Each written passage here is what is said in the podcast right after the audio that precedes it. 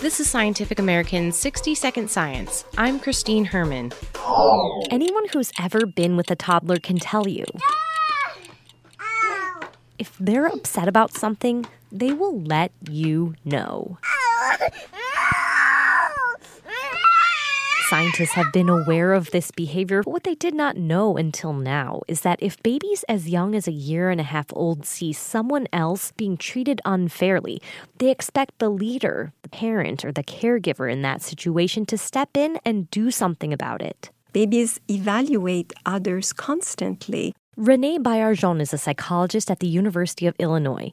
She led the research on babies expecting fairness. When these transgressions occur, babies evaluate parents and other leaders and say, well, you saw this transgression. You know this is not fair. Are you going to do something about it? If you don't, then you are shirking your responsibilities, and it makes you less of a leader, less of a parent. That's right. Babies are judging you. Baillargeon says it seems babies are born with these expectations of what a leader is and how they should behave. The work is in the Proceedings of the National Academy of Sciences. The researchers used bear puppets to perform skits for seventeen month old babies who sat comfortably on a parent's lap. In one scenario, the puppet leader intervenes when one of the other puppets hogs all the toys. In another, the leader does nothing to address the injustice.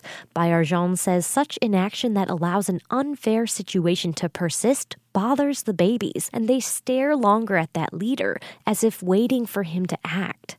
In puppet scenarios when there was no clear leader, babies did not have this expectation of an intervention. It shows that they expect a leader to not just use power for his or her own self-interest, but to use their authority to regulate the morality of their followers. Alan Fisk is an anthropologist who studies human relationships at the University of California in Los Angeles. He was not involved in this study.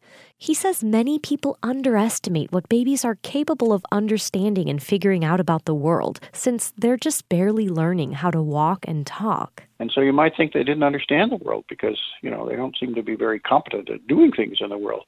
But, you know, amazing things are happening in their minds, and they understand an enormous amount. Baillargeon says the study supports the idea that babies have an innate understanding about power dynamics that then gets shaped by the culture they grow up in.